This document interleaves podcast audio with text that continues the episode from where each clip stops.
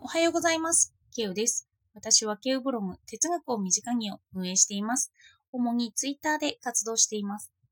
今日も法哲学について述べていきます。モーガル・モラリズムという言葉が印象的だったので、これを解説して私が覚えたいなと思いました。よかったらお付き合いください。モーガル・モラリズムとは、法による道徳の強制を肯定する考え方です。例えば、1960年代までは同性愛を法律で禁止されていて、それに違反すれば重罰が課せられるようになっていたそうです。こういう道徳を強制する、肯定する考え方がモリーガル・モラリズムですね。長らく存続していた法律に対して、まあ、これは1950年代からやっと適否が問われるようになって今撤廃されている法なんですけど、今まではこうやって道徳の強制をされてきたということなんですよね。この対立に関して、あの、同性本法の対立に対して、法実証主義者のハートと保守派の裁判官デブリン教との議論があったそうなんですよ。デブリン教は多数派の性道徳から逸脱するものは他の点でも社会に敵対的になって、やがて法を犯したり、盗み、詐欺、殺しなどの犯罪に手を染めることになるだろうと言って、既存の法を大切なものとして見るんですよね。そしてこうやって同性愛禁止法を、あの、適用されることを良しとしたんですよ。でも対する法実証主義者のハートは、密室で行われる同性愛行為について、同性愛者の誰にも危害が及ぶことはない。にもかかわらず、刑罰という害悪によってそれを禁じることは、人々の自由を萎縮させるという害悪を増やすことでしかない。だから、偏見を含む道徳を法律で刑罰をもって強制してはいけない。と言って批判するんですよね。そして、まあ、1960年代からようやくその同性愛っていうのは法律で禁止されなくなったという経緯があるんですよ。で、それまでは結構話し合いが行われていたということなんですよね。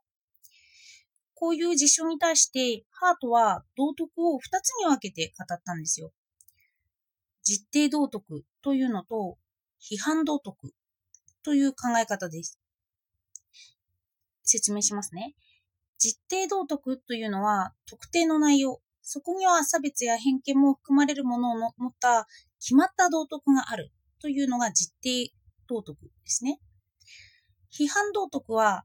もう一つは人の人権を尊重するよという法律に基づいて、人々の幸福を増大させるとした道徳。なので、この法定されているものに対して、いや、それは人権を尊重するという自由を尊重とか幸福を増進させるという立場からすれば間違いだよということが言えるという道徳ということです。これらの原則に基づいて人間の尊重という決まった法律というのは結構対立しますよね。もあの、もともとあった法律に対して。だから裁判はなくならないし、話し合いもなくならないんだということなんですよ。そして私はこれを聞いて、フーコーのパノプティコン。のパノプティコンというのは監獄ということなんですけど、それを彷彿とさせる話を思い出しました。現代はパノプティコンの中にいるっていうんですよね。人々が監視し合って、人々がお互いを監獄に、自分自身でも監獄に入れている状態だと。そういうのを法律で見ていくと、それに近しい法律が普通に私たちの身近にあったということなんですよ。なので例をちょっと紹介しますね。例えば、健康増進法です。国民は自らの健康状態を自覚するとともに、健康の増進に努めなければいけない。こんな法律があるんですよね。健康に気を使うことが義務化されているような法律があるということです。そして、今日も危ない法哲学を参考にしてるんですけど、その筆者は、高齢社会で公的医療保険の負担がこれ以上増えたら困るから、みんな病気にならないようにしよう。というように、この法律ができたんじゃないかと考えていました。国家の社会保障のために健康になるように求められていると言います。ここでは国民ではなくて国家が上に立つというような法律なんですよね。ちなみに、健康診断やがん検診とか、禁煙運動を初めて導入したのもナチスのようです。そして、病気なので、労働で役に立った人間、役に、かっこつきですけど、役立たなくなった人間を安楽死させていたのもナチスだと言います。そうやって制定された法が、未だに私たちに根付いているということなんですよね。こういうこともあって、フーコは性の権力を唱えました。憲法が制定される以前は、王族など身分の高い人が死刑とか刑罰とか、そうやって肉体的な、あの、罰で人々をの制御していたんですけど、でもそうやって肉体的な罰はいけないよとなってから、それが逆に反転して、性の権力で操られるようになってきたと、フーコーは説いています。人が健康にして、それによって人を操作しようという傾向があるということなんですよね。健康増進法などはこれに当てはまるのかなと考えられますね。健康でいて、それで社会に役立つように労働などをしてほしい。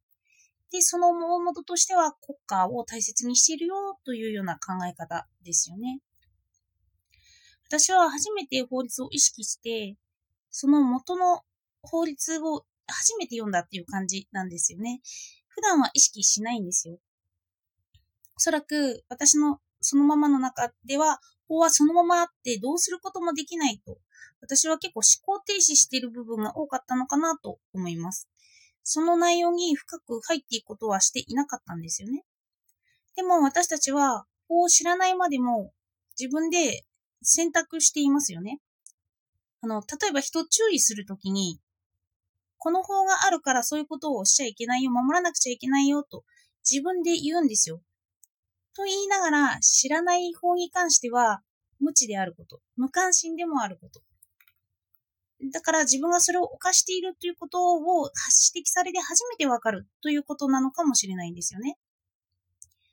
あの、バレなければ法に引っかからないっていうのは結構ありますよね。あの、車の速度だってちょっとでも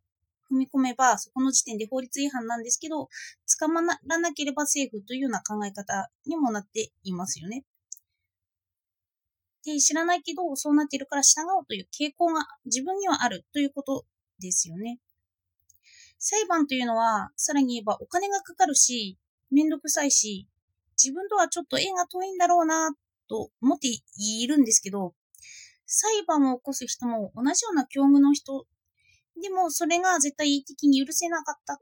自分の死ねとゆら、の、攻めにあったから裁判を起こしているということなんですよね。このような性の権力や自定道徳、批判道徳、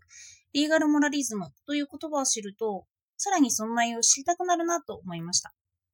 さらに筆者は特定の法が施行されることに対して私たちは刑罰されることの恐怖の方を今は想定している。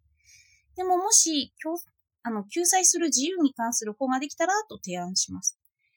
例えば、一億総ヒーローのようにはできないし、みんなが命の危険のある人を助ける行為を法廷で定めるのは、それは強制になるけれど、